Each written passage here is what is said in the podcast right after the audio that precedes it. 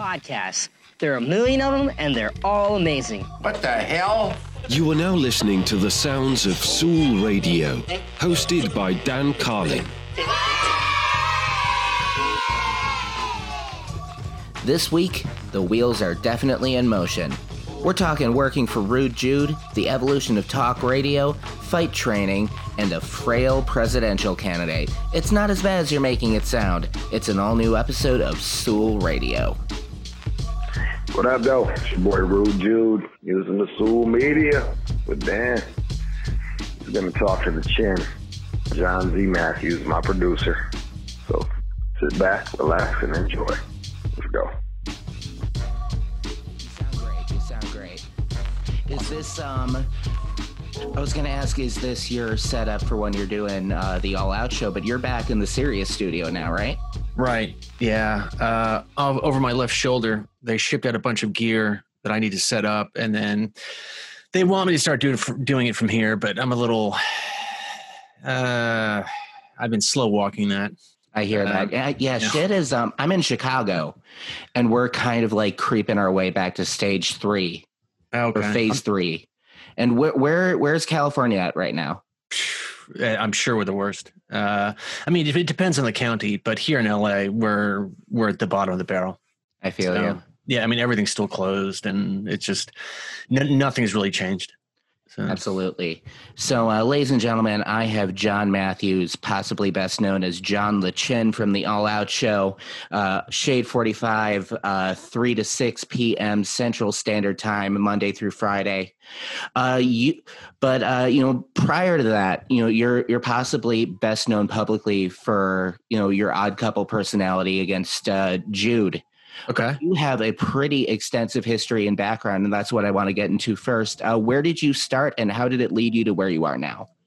Where did I start in terms of radio? In terms of radio, yeah. Okay. Like what got you interested?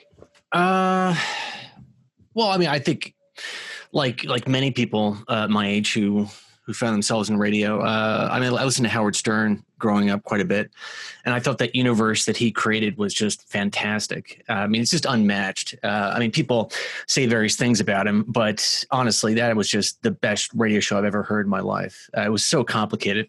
When people have these podcasts now, they just show up and just start talking for 3 hours. That was not what was going on with Howard Stern.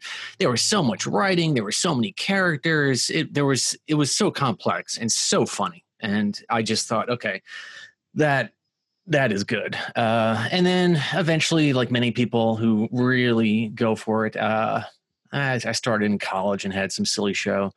And then out of college, moved out here to LA and then found myself over at KPFK, which is kind of a strange place, Pacifica Radio. Look it up if you want to see what's going on over there. Is that like an FM station out in California? Yeah, it's a public radio station. And so eventually I found myself as their morning show producer and then did that for a bit. And then decided it was time to get my own show. And of course, yeah, they offered me something like one day a week just to keep me around like the middle of the night. And I said, no. And then up in Humboldt County, I'd sent tapes all over the country. I sent tapes to Alaska, to Hawaii. Then I would have gone. And back then we were literally mailing cassettes around because, well, I mean, it was a while ago.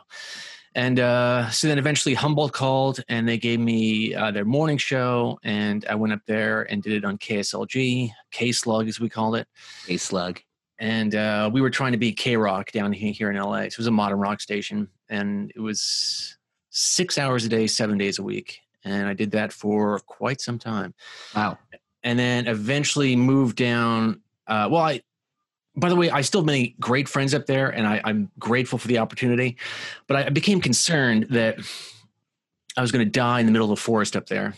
It's a beautiful place. I love it. Really, it's just gorgeous. But, it sort of ran its course. And I came back down here to L.A. and then found myself working for Greg Fitzsimmons, the comedian. I was his producer for his show on Howard 101 on SiriusXM. Oh, nice. Yeah, I remember Greg. Yeah. He's still around, by the way. Yeah, of course. He's got a podcast, Fitz Dog Radio. I was his producer for that for about 5 years. And during all that time, of course, I was in the building over at SiriusXM, and then people knew me, and this opportunity came up with Jude, and I applied for it and got it. And were you aware of the show prior to applying? Yeah, sure. I mean, he says I wasn't, but that's bullshit, and that's fine. That's, I mean, you know, things are going to be fabricated for the sake of the show's narrative, and I think people don't realize that half the time. But he maintains that's true, but we tell different stories regarding that fact. So, I mean, you've become quite the presence. Like a couple years ago, when he came to Chicago and did his Hummingbird signing, mm-hmm. you know, he did it at this little like bookstore/coffee shop in the Wicker Park area. He comes in, he sits down, he's like, all right, let's get this out of the way now. If anyone has John questions, ask now. And I was funny. Like the one person to raise my hand. I was like, did he finally set up that fire stick for you? Uh-huh. Oh, shoot. Wow, boy. And I think recently I told him I was going to do that. So, it's coming, Jude, it's coming. And by the way, right. It is coming. It is coming. I'm doing it. I'm doing it for another listener, too. Absolutely. You know, to take care of them. Going back to what you said about Stern, scripted narratives in radio, you know, were definitely groundbreaking on his part. I think definitely things hit a turning point for him in terms of being taken seriously after that 9/11 show where he was just like addressing it in real time, just as just like a modern, like just as a citizen, a consumer, just like, you know, he and Artie Lang and all of them were like trapped in the studio and they were like, all right, fuck it. Let's do this for 12 hours. Oh, wow. See, at that point I was already up in Humble dealing with it in my own way up there on the air. So I mean, I heard about that, but I didn't listen. But I mean, that sounds perfect for what he was doing and what I admire about his show and people who do radio well. Just be honest and be real. You know, the people who show up and they're pukers and everything's like high energy. No. Oh, yeah. Just behave like a normal person and people relate to that. And that's what he did very well and does very well to this day. And I think that's part of Jude's appeal, too, is the fact that he, like, refuses all of those archetypes that come with, like, drive time radio. Oh, of course. No, absolutely. And that's he and I share that mentality. So I mean, we do plan certain things out, but by and large, what you hear on the air is just happening in real time. I mean, when I say plan things out, yeah, we're like, okay, let's do this today. But then we turn on the mics and then just go for it. And so, I mean, that to me is good radio, and people respond to it. So far, so good. And, you know, I've been listening to the show for a good, like 12, 13 years at this point. Nice. My first time was like 08 or 09. I was like selling Comcast cable door to door. I had just gotten a car with like a Sirius trial. Right. And I'm like, oh, fuck, Eminem has a station. And I was one of those people who thought Jude was like a black dude for 2 months. Those calls still come in to this day. Oh, yeah. I mean, like, I'm 33, so like the Jenny Jones show was like a little before my time, like a little bit. And sure. So like, that's how I got to know him and then kind of like did the back catalog thing. But your growth on the show in the past, like 4 or 5 years is something I've always found really interesting. Like you started as like this fish out of water. You like slowly, you know, gained the respect of the rest of the staff. You did that. You did that boxing match with Chris. Right. Like, yeah, let's stop there. How did that come to be? Oh, I'm sure. I don't remember exactly what happened, but I guarantee it involved me on the air saying something like, oh, I could beat the shit out of Chris or something like that. And then, which I knew I couldn't. At the same time, from there, it just became, all right, well, let's go fight. And then Jude had this idea that we were going to fight in the parking lot. And then that wasn't going to happen. And, of course, Jason Ellis, he does this thing, Ellis Mania. Right. Another one's coming around, by the way. I'm lined up for that fight in a couple of weeks. When is that, by the way? I don't know. I sent him a text yesterday, Jason, that is, and asked him what date. I think it's going to be early November. So that's coming up.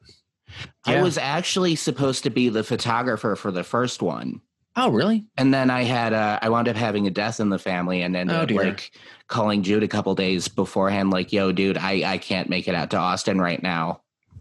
And he was super not understanding about it. But yeah, we were going to meet in person that weekend. Oh, well, this one's a little more low key. We're going to Lake Havasu, and we're calling it Fight Island. So I don't really understand what's going to happen, but I believe there's a pontoon boat of some sort and some little islands that we can jump on or something. And I'm fighting this producer from the Michael Bisping podcast or something. This isn't the same dude you were doing rap battles with, right? No. That's Jason's old producer. Okay. Andrew.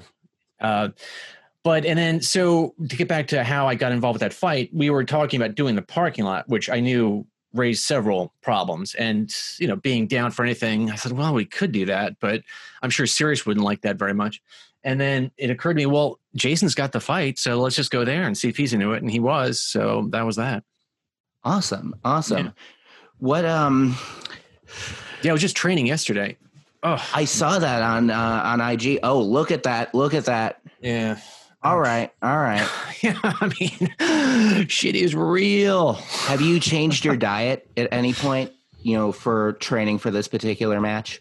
Yeah, I have. I've been working with a guy who is giving me some good tips, Josh, and he even has me on some gainer and some other recovery thing that, you know, these weightlifter types take regularly. So we'll see what happens. I got to put on some pounds, but I mean, the people I'm training with now are real heavy hitters, serious people who are trying to help me. So yeah, people who clearly like know what they're doing and kind of know what to do with your weight class. They are professionals far and away. So. That's fucking awesome. In your time on the radio, you've and I've just experienced this at the same time, just doing this podcast in the last few years. You get to, you know, converse with people who like you follow, and you have these questions for them anyway. And now you have the opportunity to ask them. Was that a reason for being on the radio in the first place? Yes. No. Absolutely. There's no doubt about it. I mean, that is one of the best things about the job, that you can engage with the world in a way that you wouldn't otherwise be able to. You can call people up and then say, hey, I work for Eminem's channel, Jude Angelini. He's got the show in the afternoon. You want to come on? And then more often than not, they'll say, sure. So otherwise, it would just be difficult to – these people wouldn't even take your email. But now that you had this opportunity – and I mean, it's not so much that it's just – it's great. I mean, because – what you can do is, depending on what we're doing, yes, we try to keep things kind of silly, but there are also authors and journalists and people who are doing things in the world. If they have something to say, we want to talk to them. And that's really the best part, because you can always continue to learn. You can again, engage with the world in a way that you couldn't if you didn't have this job. And some people don't take advantage of that. I fucking love it. Being around the culture a little bit more in the last 4 years, has your appreciation for hip hop in general grown? Oh, yes, absolutely. And, you know, when it comes to the newer music, I like that too. And I'm exposed to some of the newer hip hop that we program. Because that's what we're doing. We're playing the hits and stuff like that. But also just being around Jude and listening to Seer and Who Kid. Oh, Seer's great. Yeah, and who else? Wonder. I mean, their depth of knowledge is so vast that, you know, if you just listen to them for even a short amount of time, you're going to hear a song even from back in the day when I should have been listening and was to an extent, but I listened to like the more popular things back then. But they play these gems that I just love. Wow. I mean, break out my little phone and then try to figure out what it is. And then, oh yeah, getting shazamming all the deep cuts. Exactly.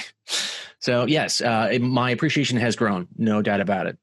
Definitely. Yeah, no, I do find myself listening to the show on demand half the time, just so I don't have to like, you know, hear the music, and just because like I'm getting old and I don't disparage people for liking what they like. Yeah. And I understand like this music is popular now for a reason, but it's just like, it can get hard to listen to at times.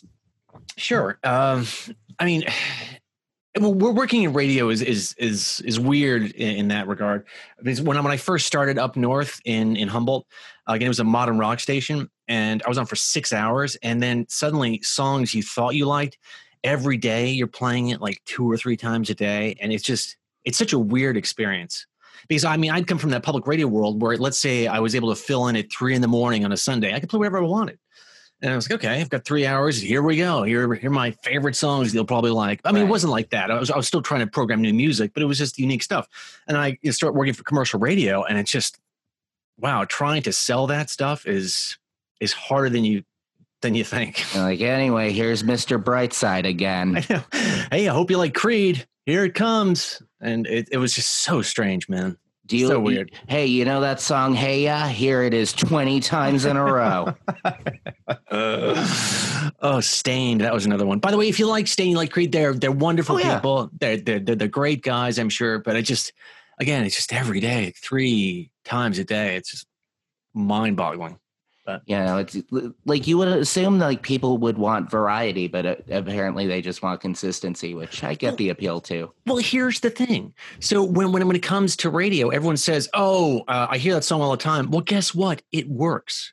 Mm-hmm. If people didn't listen, we wouldn't do that. That is just a fact. We are going for the largest possible audience imaginable. And so the fact remains, when people turn on the radio, they want to hear their favorite song. And if they don't, they turn it. And there's so many other opportunities to listen to other music now that, I mean, that's the big secret. If it didn't work, we wouldn't do it. Yeah, like it's almost like you're backed into a corner just for the sake of listenership. Yeah, well, yeah, yes. I mean, you're going for the biggest audience, and that's what gets it. So, and I know everyone's going to argue with me. Okay. That's great. I've heard it all before. And it's always the young people right out of college when they start working in radio. Like, oh, we shouldn't be doing this. All right.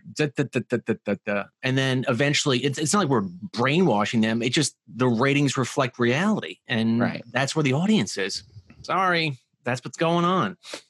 Do you get the onslaught of, like, kids fresh out of college kind of interning at Sirius and, like, assuming they know the job better than you do? Of course. I mean, not so much now. When I was up north, absolutely, because they just come from their college radio job, and they had it all figured out, and they figured, we're gonna school these old guys and gals. Yeah, okay. And then the truth, well, I'm not getting too specific, but some stations I've worked for in the past, they have since adjusted their programming to reflect someone out of college radio. And I listened to it and I was like, whoa, what's going on here? And then I pulled the playlist and passed it around to some of the programmers at SiriusXM. And I said, just give me your impression of this playlist. And I said, well, that's a specialty show. I said, no, it's not. That's their playlist. So, all right, we're getting too specific, but I mean, it's just, again, people want to hear the hits. That's a fact. True. And it's like the same with live music. And I know, like, you know, probably more veteran artists get frustrated with it too, or they just, like, they want to do something to keep themselves engaged as well as the audience. Like, you go to a Smashing Pumpkins show, like, you got to hear 1979. You don't want to hear some, like, deep cut off Machina, but Billy Corgan might get frustrated by having to play that for, like, the 9 millionth time. Sure, but he brings it out because that gets the crowd going. Fuck yeah, you know, melancholy and whatnot. Yeah, I haven't thought about them in forever. What the hell is he doing now? Is he still wrestling or something? What's his deal? I actually just did a in-print interview with him, my first one ever.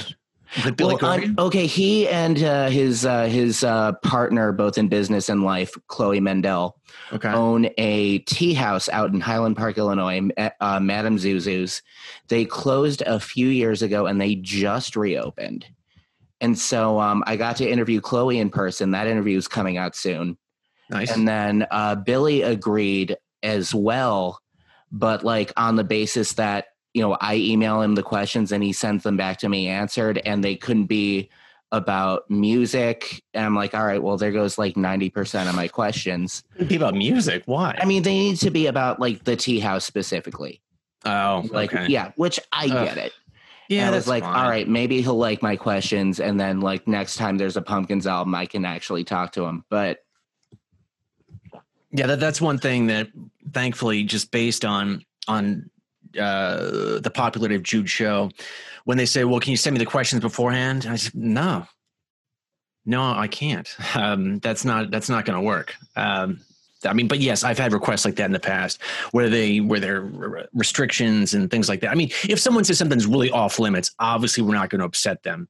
But by and large, people who want the questions beforehand. Oh, yeah. Even like when I interviewed Jude a couple years ago, like whenever, you know, Hummingbird was coming out, you know, I was talking to him beforehand. I was like, do you want some kind of like indication of what the questions are? And he like, I could hear him over the phone, like looking at it like I had two heads, like, no, dude, like, no, absolutely not. Yeah, what fun is that? Why would you do that? No, I mean, that makes for a very weird experience where suddenly they just sort of launch into some sort of some sort of script they've thought about. And that sucks. Yeah, just like giving stock answers to stock questions. Yeah, that's not a real conversation. And again, get back to the original point of, I mean, that's why the Howard Stern show works so well, is because it's just natural and there's just a conversation and there's a revelation. He's moving the story forward, which is what we try to do. Something new has to come up. It's not just the same shit that you heard on another show or an interview. That's the goal. On the inside at SiriusXM, have you seen a spike in popularity for that type of radio now that we're kind of in quarantine and, you know, human interaction is way more limited than it was? By that you mean just more... people tune into that kind of radio almost like as a replacement for hanging out with their friends since they can't. Sure. I mean, I don't know if I've seen a spike. I'd have to look at the data. But of course, we're moving into the podcast world as well in ways that I'm not that familiar with. But that's going to become a big part of our world. I mean, we're investing heavily into that world, to be honest. So, yeah, I mean, you know, again, have I seen a spike? I guess. I mean, the people I hang out with are all sort of radio people anyway, so we're all involved with that. So, you know, we just listen to podcasts and news things, and I mean that piques our interest. Sort of general, just, you know, stock radio is not something that appeals to many of the people I know. Yeah, I mean, I don't know if you've been reading the newspapers. I sure as hell have not. But we have something of an election coming up soon in a few weeks. Yeah, I've heard whispers of that, right? Yeah, like, you know, something about a big orange guy and a little frail guy. I don't know. Yeah, but anyway, frail guy. He is a magnificent man who deserves your vote and support. I like Joe. Okay, come on. I meant just in the sense that he's 80. But, hey, everyone gets old. Stay tuned. True that. Like, I'm going to regret saying that in 50 years. But what do you think? What do you hope the election results are, and what do you think they will be in all reality? Oh boy, 2-part question. Well, let's handle the second part first.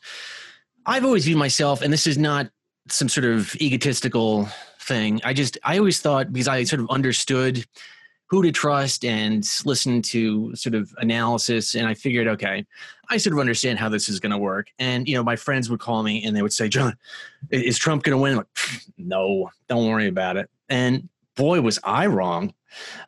So that really shook me up a little bit. Again, not because I'm some sort of political scientist, but boy, I really missed that one, huh? And so my ability to predict the future was...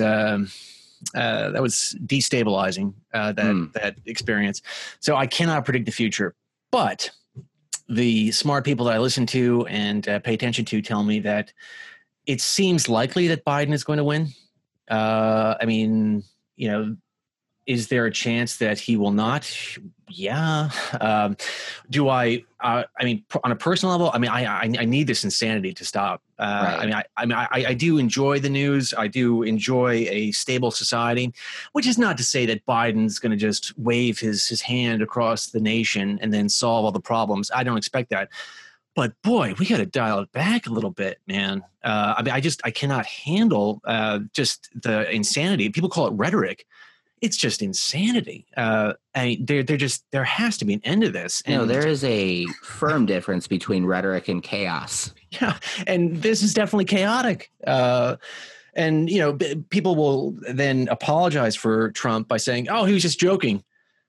I don't think he's capable of a joke. No. And so, I mean, did you see his SNL? He doesn't do jokes well. No, it's not. It's not humor. It's I'm not. And then if you listen to him speak for any extended period of time, it's just bananas the way his brain works, and it just, the thoughts are all over the place, and the statements are disjointed, and it's scary. Okay.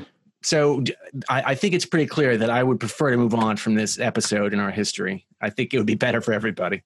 I've likened the year of 2020 to be like, season 7 of a TV series where they've, the main plot has kind of run its course, and now they're introducing like new characters and crazy plot lines because people are still watching for some reason, and it wouldn't be, fiscally responsible to end this show now. I could take this TV show ending any day now, believe me. But yes, there are many surprises around every corner, it seems. So it's like when God, the fuck was it? Steve Bannon got indicted. It's like, oh, it's the guy from season 1 making a cameo in the final season. But here's the thing that kills me about all that is that it's not that these people are bulletproof, because they're not. But no. It's as though, these things would be earth-shattering several years ago, more than several years ago, let's say 10 years ago. This would just be scandalous beyond belief. But then, of course, he's indicted and people say, yeah, okay. And then there's some other calamity the following day, and then people just kind of forget. And I'm again assuming that that case is grinding on, and something will happen, and he'll have to pay for his crimes and misdemeanors, and ideally, right? There should be some accountability in the world. One would imagine, right? Yeah, I certainly am. I'm held accountable every day. Aren't these people? What the hell, man? There's a whole Instagram dedicated to your chin. I feel like you get more accountability than most. Oh, it's just all so silly. People, think it hurts my feelings. It doesn't. If it's funny, it's funny, and I laugh at it. And that's just a fact. There are people who are really vicious. I'm like, whoa, easy. Not gonna lie, I contributed to that page once. That's fine. I hope it was funny. No, there was a technical mishap. I forget what happened, but like somebody's mic went out, and then there was like dead air for a couple of minutes. It was pretty early on in your tenor. Man, please no. When that stuff happens, a piece of me dies. Oh yeah. And then Jude and I talked about it afterwards, and I'm always apologetic because it bothers me way more than it bothers him. But if you've worked in this business as long as I have, that shit just drives me crazy. Yeah, like you go in, you care about your job, and it's not a big deal to some people. It's funny to other people. But at the same time, it's like, God damn it. I at least hope I do better tomorrow. I know. Well, this was a valuable lesson I learned up north in Humboldt. And it wasn't so much the technical stuff, because you understand what went wrong and you can fix that, and okay, don't press that button next time. But when it comes to recovering from mistakes, and this is something that I think is valuable. And it had to do with, because when you're interviewing people for, let's say, half an hour, 45 minutes or something, and you sort of have an outline of where you want it to go, and then it's so hard to control people. Right. I accept that. So you want them to do something and they didn't do it, and then it would just seem like a missed opportunity, and you just sit there after it's over, you're like, God damn it. And I discovered that since I was doing it every single day as I am now, if you want to feel bad for 10 minutes, that's fine. But at some point, just identify what you could have done better and just do it next time and move on. Because you can't change the past. You can't. You're going to eat yourself up. You're going to have trouble sleeping. You're going to develop an ulcer. Just try to learn from it and move on. So. Yeah. Well, John, I want to thank you so much for taking the time out to be on here. Something you absolutely didn't have to do. Thanks for taking the time to speak to me. I appreciate it. Well, absolutely. You got a fan in me. You have for years. Thanks, Dan. You're not nearly the asshole you sound like when I call up on the show. And by the way, I'm getting better at that. See, I learned from my mistakes. See, your bedside manner is improving. It is. I believe it. I'm very conscious of it now.